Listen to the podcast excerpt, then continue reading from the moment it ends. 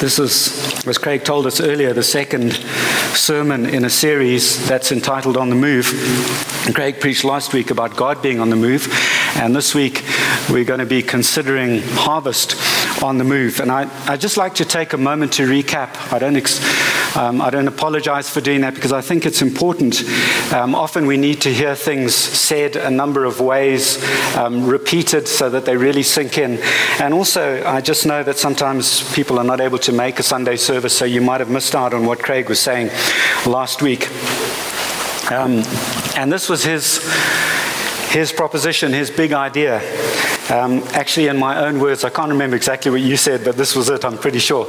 God is glorious and he's on a mission. When I was a student at university in my final year, I moved from Durban to Pietermaritzburg. People didn't know me. And as, as time went on, um, everybody started calling me Indy as, a, as a, a, nickname. It was quite strange.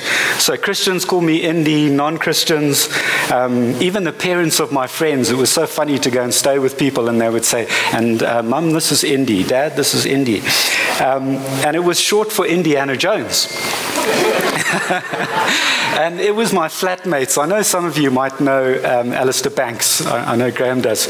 Um, he was the one who came up with the, with the nickname. He just said, Ian, we're going to call you Indiana Jones because you're a man on a mission. And, uh, you know, Indiana Jones, he's always on a mission. And, and I was quite flattered because the truth is that I was on a mission, um, just like my Father in heaven. And that's what Craig was getting across to us last week. Um, what is the mission that he's on? He's in the process of freeing creation from the tyranny of evil. He's going to make a new heaven and a new earth. I challenge you to go and have a look at Revelations 21 to see what the new heaven and the new earth is going to be like, because he says there that he's going to wipe away every tear, he's going to banish death and mourning and crying and pain. Um, he's going to replace the old order of things. And then, just to sum it all up, at the end it says, Behold, in other words, look, look, look, I am making all things, everything new. Isn't that wonderful? God is making everything new. In other words, God is in the business of transformation. He's changing things from the way they are to the way He wants them to be. And that's why we keep saying here at Harvest, and you're going to hear it over and over again, that we must be a transformational church. And since God is transformational, we need to encourage one another with the words that the best is yet to be. The best is yet to be because God is making all things new. He's in the process of changing everything, and the best is yet to be. And here's a challenge, folks. If we aren't transformational, we need to ask ourselves whether we are truly carrying the likeness of God. Because the DNA of God is that He brings transformation. And if we have been born as sons and daughters of God, we should expect to see ourselves being changed and our, circumstance, uh, our environment around us being changed by us or being changed by God through us. And because the best is yet to be, and this is the part that I love, we have a living hope. This is not a hope that is rusted by uncertainty, but it is preserved forever by the unshakable promises of God. If I hear somebody making a promise to me, and I can't depend on that person's character. If they're not a person of their word, if they're not a person of integrity, then I don't have much hope in their promises. But we can put our hope in the promises of God because God is a glorious God. He is entirely dependable. He is entirely wonderful, beautiful, all of those things. And so we have a living hope because our hope is based on the promises of God with the most amazing character. His character is truly glorious. And that's why the big idea that Craig gave us last week, it was wonderful that God is glorious and he's on a mission. And Craig also pointed out that God and His glory are very closely connected. And that's why He put them together in the big idea. And this connection makes sense. Why does it make sense? Well, think of it this way If God is glorious, when we think of his glory, we think of his perfection, we think of his justice, we think of his beauty. If he is glorious in that way, and he's created this world in which to live with mankind, then he can't tolerate ingloriousness, inglory in his world. So, where he sees tears, where he sees anxiety, where he sees hatred, he can't tolerate those things because he is a glorious God and he doesn't want us to experience those things in the world that we share with him. And so, because he is a God of glory, he starts moving to change everything so that it becomes glorious again. He must move to right the mess of man's rebellion, the, the, the, the, mess that we've created through our rebellion against God. And so God is on a mission. It's for the sake of his glory, and he will succeed because of his glory. Think of that. He is moving for the sake of his glory because he, he doesn't want us to be in a state of mess. But he will succeed because he has infinite wisdom, he has infinite knowledge, and so he can make perfect plans for his mission but he also has limitless power and energy and enthusiasm in order to make it possible for his mission to succeed. And so God is on a mission for the sake of his glory, and he will succeed because of his glory. He knows how to plan the mission. And he has the power to implement his plans perfectly without compromising his glory and the attributes of his character. Therefore, and now we start to come to today's message. Therefore, on the basis of all of that, we draw two inferences. First of all, we, as a church, harvesters of all people, must overflow with hope. That's the first inference I'd like to talk about today.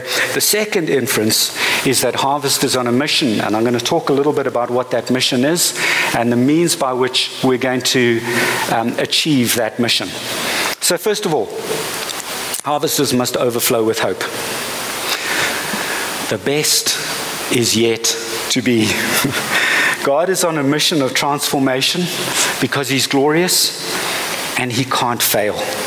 And so we have hope. And hopeful people, listen to this, are enthusiastic people. They attract others who have no real hope. That's what's going on in our nation today. There are people who have no real hope, and we are to hold out a living hope to them. We're not to be cynical, folks. We're not to be jaded. We're not to be skeptical. We're not to be fed up. Yes, the truth is that sometimes we do feel those things. We do feel tired. But we know where we're going, and we know the one who is going to help us to get there. He will render it certain that we get there. I was telling my focus group just the other night that sometimes I feel like a comrade's runner who's running up Polly Shortts Hill. I don't know if anyone here has run comrades. There isn't anyone in the congregation today. Caroline um, is away. She's run it before. But Polly Shortts is a hill that's about two kilometers long. It's particularly steep. And the killer thing about it is that it comes seven to eight kilometers from the end of the race when you're running from Durban to Pietermaritzburg. And there's very few runners who can actually run up that hill. They reckon about 10%. One in 10 people can run up that hill.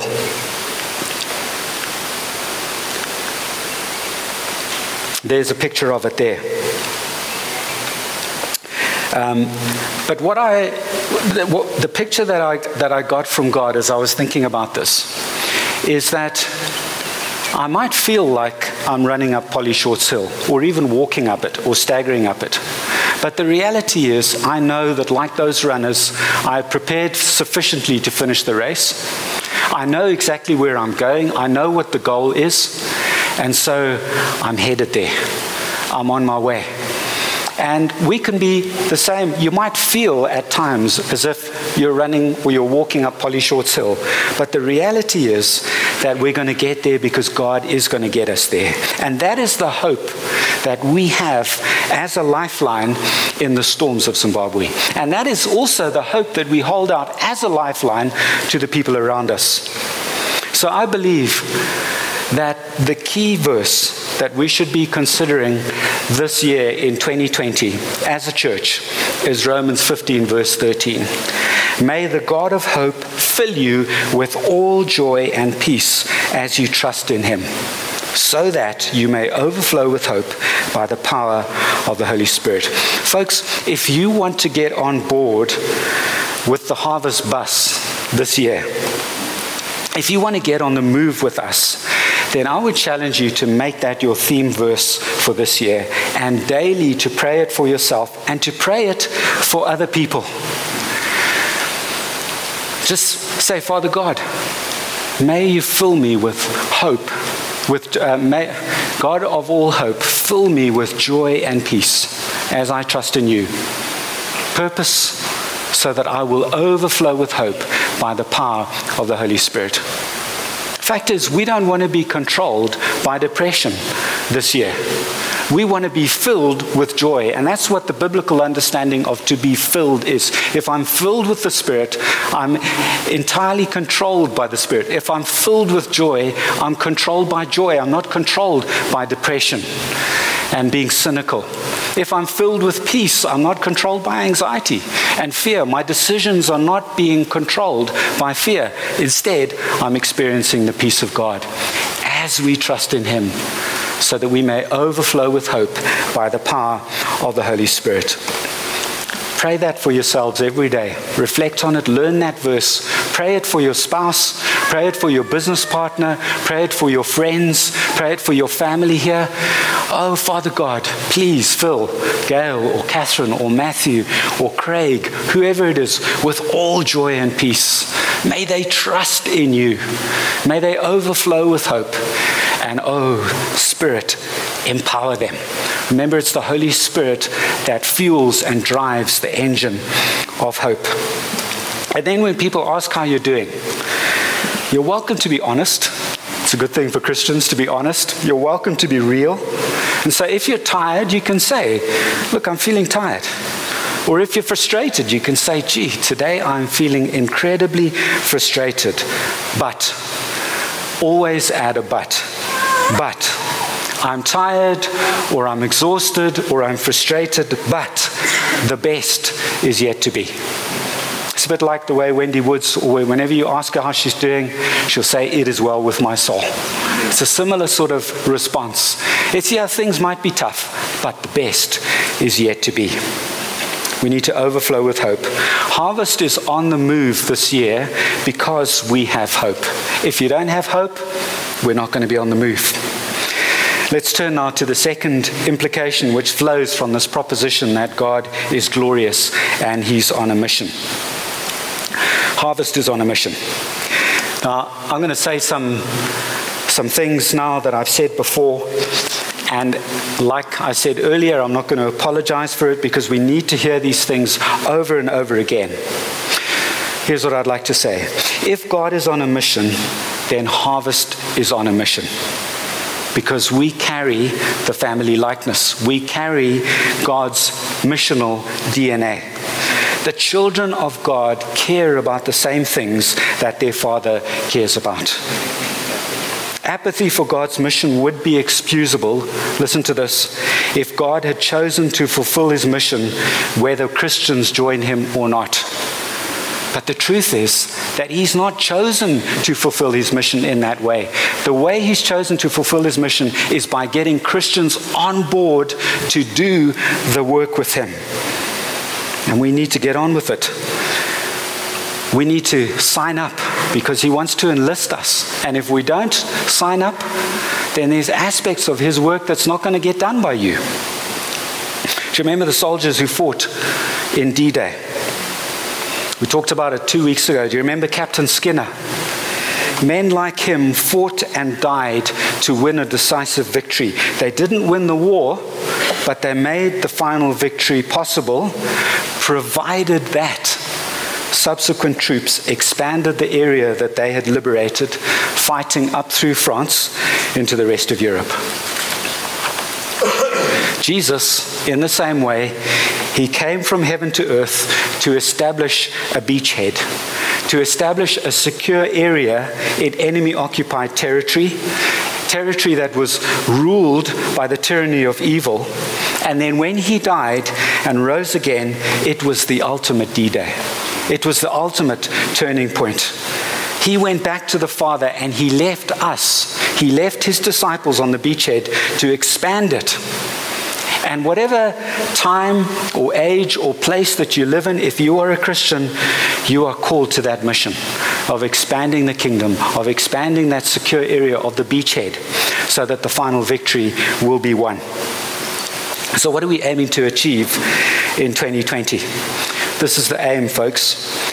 We would like to see 100 people, whether they are adults or children, added to our harvest family this year. That's what we'd like to aim for. If it's more, so much the better. But let's aim for 100. What sort of people are we hoping for? Well, we're hoping for people who are not members of a local church. Now, why would we use that criteria? I think the reason is that when somebody has been adopted into God's family, when they've been born into God's family, they are passionate about the family. They want to be with their brothers and sisters in Christ. It's one of the marks of the inner change that has happened. So we would long for people to be coming to this church who are not members of a local church because more than likely it means that they probably haven't been born again, or if they have, that they're in a shaky, dangerous position. Remember, a person is not saved by going to church, but a saved person has a heart for the local church. We're not saved by going to church, but if we are saved, we will have a, church, a, heart for our local church family. A saved person wants to join God's mission through participating in the life of a local church. That's how God has set it up. The mission happens when we get together and we do stuff together. Now, how are we going to measure this? How are we going to define it if we say that we want 100 new people? Because we don't have a strict membership roll here at Harvest. Um, and that's by choice. So, how does a person know that they're a part of the family here? What are the indicators that they should be looking for in themselves? And Craig already talked about it earlier. It's this idea of taking next steps. We believe that members of Harvest Church are committed to this local family, this, this expression of God's overall body and family, and that you have made a decision to start growing. To start growing. And the way that one would expect to see that growth happening is described up there on the overhead. First of all, a commitment to Jesus. There may be a, a period of time where you come to harvest where you're just not sure. You're just not sure whether Jesus is the real deal, whether that man who died 2,000 years ago was who he claimed to be, whether he did actually get raised from the dead. That's still fine. You can still be a part of our congregation, you're still a member here. But a time will come where you commit yourself to Jesus, where you say, I'm going to just nail my, my flag to the mast, my colors to the mast. I'm going to follow Jesus. I believe that he died on the cross in my place to take the punishment for my sin. I believe that he was raised from the dead and that in the same way I can be raised to new life in Christ Jesus. Commitment to Jesus. Craig mentioned this earlier reading the Bible and praying regularly.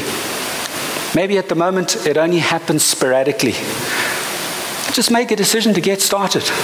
Do it regularly, even if it's once every other day. But just make sure that you do it once every other day. If it's only for a few minutes, make sure that you do it for a few minutes. Start to grow in reading the Bible and praying regularly. Get baptized. Remember that baptism is a public expression of what has happened on the inside, something that is hidden and uh, not visible necessarily at that stage to other people. It's so important that we get baptized. And I love the fact, um, the most recent baptism that we had, uh, David and Sarah Whitehead got baptized. David invited his mum and dad. I don't think your, your mum and dad have been to church for decades, probably. Um, so David's, David's mum came. She loved it here. Um, David was, has been able to have conversations with her uh, surrounding faith issues, and just a few days ago, she passed away. And so that was the way in which she was presented with the truth. And it all started with David saying, Listen, Mum, something's happened in my life. You may not see the fruit of it yet, but it's really important. And I would just love you and Dad to come and see me being baptized. Attend worship services. This is so important. This is, there's such a unique dynamic that happens here. There's a fullness that happens here that doesn't happen when we are by ourselves. Whether it's praying, whether it's worshiping, whether it's hearing the preaching of the word, there's a dynamic that happens when we are together that doesn't ordinarily happen. And that's why we attend regularly. Serve. Start serving. And at the start, you may not really know what you're good at. You may not know what, what gifts the God, God has given you. Just get started. I, got started years ago, and the way that I'm serving God has changed over the decades. And it's an exciting adventure. I've, I've loved it. Give financially to Harvest. There's so many initiatives that this church is involved in. And in order to facilitate us coming together as a body, there obviously are expenses involved. And so we give financially, we give regularly. And you know, in the process of doing that, you know what we're doing? we're actually sacrificing, we're, we're, we're sacrificing the God of Mammon. We're killing the God of Mammon because the God of Mammon says, hold on to your money. Don't give it away. The last thing that you would ever want to do is give away your money. That's what the God of Mammon says. And we say, load of rubbish. we give our money away because it doesn't belong to us, it belongs to God. Join a Harvest Life group. Once again, the only, the, the, I wouldn't say the only way, but God has set it up that we grow in fellowship with other Christians. How am I going to know that I'm a selfish person unless I'm rubbing shoulders with other people? How am I going to know that I'm a greedy person? How am I going to have my blind spots revealed unless I am fellowshipping with other people? How am I going to be encouraged?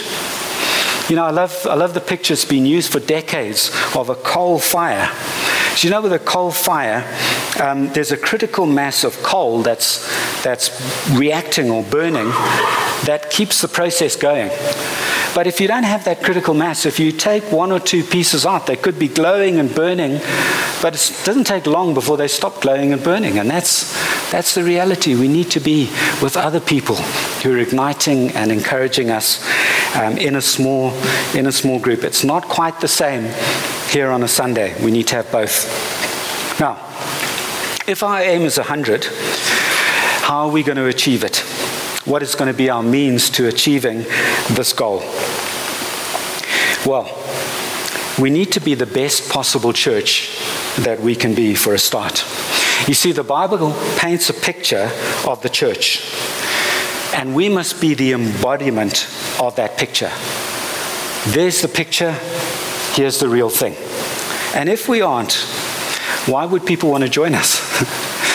why would they want to join us if we don't look like the way God, the master artist, had painted his picture of the church? Why would we expect those people who come to grow? People are going to be attracted to us, people are going to grow if we are the embodiment of the church that is described in the Bible. And here's the thing if each of us is growing in next steps, our church will become what it needs to be in order to fulfill God's mission. So that's the first means. Very simple. Just make a decision to make a next step. And you will be helping to create the embodiment of what Christ imagines, what God imagines, the bride of Christ, that will be attractive and winsome to people around you. But there's more to becoming a biblical church. The next means by which we do it is we hold these values. These are the values that we um, hold in this church. First one, obviously, Jesus. We believe what Jesus said when he said, I am the resurrection and the life. The one who believes in me, will live even though he dies. Isn't that an amazing claim? He's saying, if you believe in me, you may die a physical death, but you will live forever. And I am the means by which that happens. So that's why we put Jesus right there at the top. By faith alone, in Christ alone. That's how we get saved. Love. 1 Corinthians 13, it says, You know, if I speak in the tongues of men and of angels, but have not love, I am nothing. Nothing. He goes on to say, Paul goes on to say, you know, if I could, if I died, gave my body up to be burned, if I, if I gave everything that I owned to the poor and had not love, I would be nothing. So that's why love is just so important. It's got to be the heart of our motivation. Family. uh, it's so good to be part of a family. And by this, we don't mean that we only accept people who are married and have children. What we're saying is that whoever you are, whether you're old, whether you're young, whether you're a teenager, whatever socio-economic background you come from, whoever you are, you will find a family here. A family where you can grow, a family of people who will be cheering for you, not a family that will be shooting their dead. No, we're here for you. Vibrancy. This speaks of the Holy Spirit. We're, we're a church that believes in and values the input of the Holy Spirit. And so all of us need to be constantly filled with the Holy Spirit.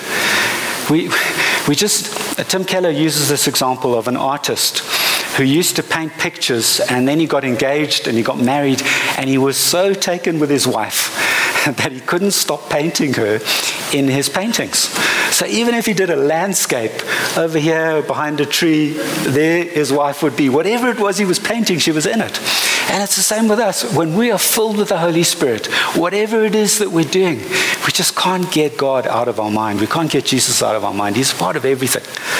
And then lastly, the service. We've already talked about that. So, first means by which we attract in 100 people is that we take next steps. We follow these values. We use these things as a means of achieving our aim because we will become the physical embodiment of the church that God has in mind. Next means is grid. Grid is a tool which will help you to be intentional about drawing friends or even potential friends, people who haven't become friends yet, into the Harvest family. And so after half term, we're going to be running several short one off grid sessions.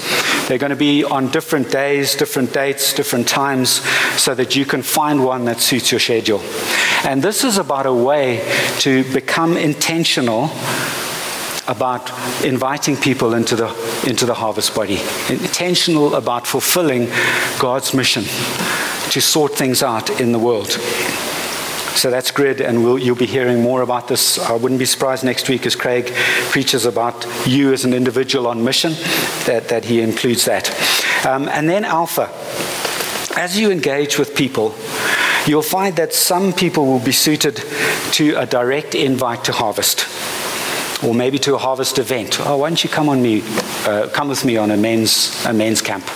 Or why don't you come to our church? But other people are not going to be suited to that. And they might be more likely to join something like an alpha group. Um, so we're going to be catering for that next term. Alpha is an opportunity for people who are curious about the Christian faith to come and explore it with other people who are curious as well. So that'll be happening. And then the last specific means to our aim is to grow the number of life groups in Harvest up to 20. And so there are many people who are in, in life groups at the moment who've probably been in, in, in life groups for 10, 15, 20 years who are more than capable of leading. And we trust that God is going to put an excitement and a passion to lead a new life group on your heart. You're not going to be compelled, you're not going to be forced because that just doesn't work. But God, and if you don't have that passion, if you don't have that heart, just say, Father God, I'm willing to be made willing, and let's see what happens. It'll be exciting. You never know. You might be leading a life group. So, God is glorious, and He's on a mission. And God is on a mission for the sake of His glory, and He will succeed because of His glory. Therefore, we are to overflow with hope, and we are to join the harvest mission. Our mission is to become the kind of church that will attract 100 new members in 2020. The means by needs to achieving that, next steps, live out our five values, attend a grid session, invite people to, to harvest, to small group, to a harvest event, or to a harvest um, alpha course, which will be running next term. And then we want to increase the number of our life groups up to 20. God is glorious, and He's on a mission. He's on a mission for the sake of His glory, and He will succeed because of His glory. We can't lose, folks. And so let's get on board and see what He does. Shall we pray?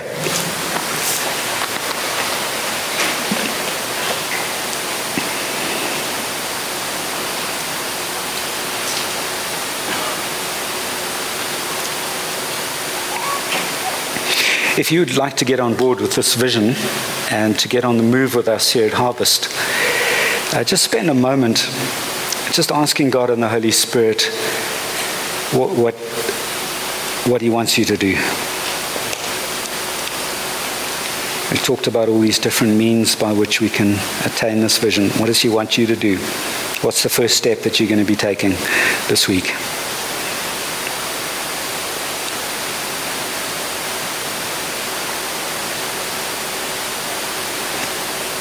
I'm just going to pray now, um, giving you an opportunity to commit to taking that step, and by doing that, to commit to the vision that we have for Harvest in 2020. Father God, with your help, with the power of the Holy Spirit, I am going to just fill in the blank in your own heart. Because I want to get on board with your mission.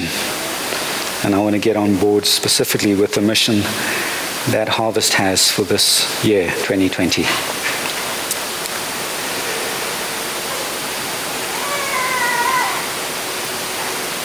Father, thanks for calling us to be a part of your mission. And one thing I'm just so pleased about, Father God, is that you will never expect us to be separated from your love. You, you required that of Jesus so that we would never have to experience it. I thank you that whatever it is that we're doing this year in Zimbabwe, whatever happens in Zimbabwe, we will never be separated from your love. We are more than conquerors. We are on a God who is glorious, who we, we, we have a God who is glorious, who is acting to to express his glory, and because of his glory will never fail, and because we're on board with that, we can expect to be on the winning side. We thank you for these things. Thank you, Lord Jesus, for being separated from the Father so that we never would have to be. We pray all of these things in Jesus' name. Amen.